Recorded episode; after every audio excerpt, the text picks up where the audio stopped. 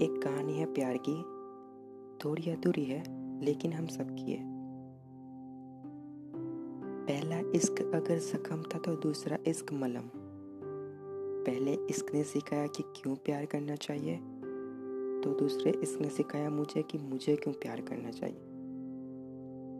जब मैं स्कूल में था, स्कूल में क्लास की मेज पर कान रख के घंटों बैठा रहता था। ऐसा लगता था कि अंदर एक दूसरी दुनिया है। फिर कॉलेज में दाखिला हुआ। हरियाली केवल पेड़ पौधों में नहीं होती, उसका भी एहसास हुआ। जवानी का प्यार जलेबी जैसा होता है। रंग, रूप, उम्र, समझ नहीं आता, पर स्वाद बहुत मीठा होता है। लेकिन जब पहली मोहब्बत बिखर गई थी ना तो तय किया था कि अब अब पलट के नहीं देखना। अब दोबारा किसी से नज़रें नहीं मिलाना। क्योंकि अब नज़रें किसी के साथ उलझे ना तो शायद सुलझ नहीं पाएगी। अब बस अपने करियर पे ध्यान देना है और अपने सपने पूरे करने हैं। एक दिन, काम के सिलसिले में सूरत से मुंबई के लिए निकला था। दो स्टेशन तक ना कोई चढ़ा, ना कोई उतरा। ऐसा लग रहा था कि जैसे कोई तूफ़ान से पहले की शांति हो। और तीसरे स्टेशन पर एंट्री हुई उनकी।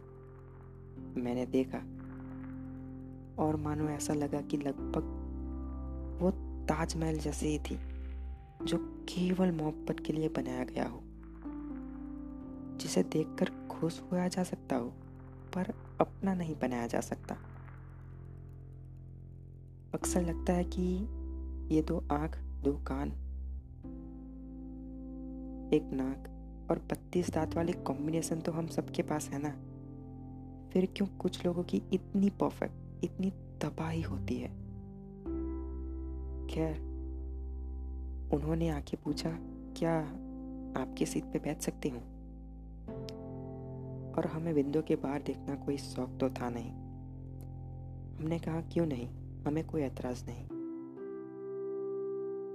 फिर आके बाहर देखने लगी। और अचानक हमारे तरफ़ मुड़ी और पूछा, क्या आप राइटर हो? हमने कहा हाँ। आपको कैसे पता? उन्होंने कहा, बस पता है। फिर हमने पूछा, और आप? तो कहने लगे कि इंट्रोडक्शन में पहले नाम पूछा जाता है। तो मेरा नाम पूछिए। और हमने उनका नाम पूछा। उसने अपना नाम बताया। फिर तो जैसे वो रुकी ही नहीं। उन्होंने सब बता दिया। जैसे उन्हें घूमना बहुत पसंद है। जैसे वो महेंद्र सिंह धोनी की बहुत बड़ी फ़ैन है। और उन्हें उन्हें करेला नहीं पसंद। पर बात तो ये है ना, करेला हम में से किसको पसंद है? बहुत सारी बातें हुई। रात होते ही हम दोनों अपनी अपनी सीट पे सोने चले गए। सुबह जब स्टेशन आया तो काफ़ी भीड़ आ चुकी थी। और हम कैसे करके स्टेशन पर उतरे? हम नहीं, सिर्फ़ मैं। मैं स्टेशन पे उतरा ही था कि याद आया कि उन्हें अलविदा कहना तो भूल ही गया। पर मैंने तो तय किया था ना कि किसी को पलट के नहीं देखना। और मैं चल दिया। पता नहीं ज़िंदगी के किसी मोड़ पे वापस मिल जाए। इसी बात पे एक शेर याद आया।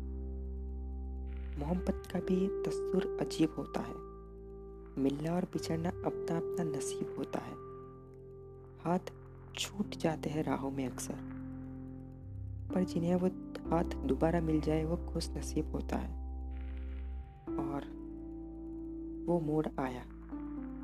ज़िंदगी का वो मोड़ आया, हम मिले। लेकिन आज भी उनके इश्क के मरीज़ है। ना वो इलाज करना चाहती है और ना हम ठीक होना चाहते हैं। ये थी मेरी कहानी। मेरे पहले दूसरे इश्क की। इश्क, यानी मोहब्बत।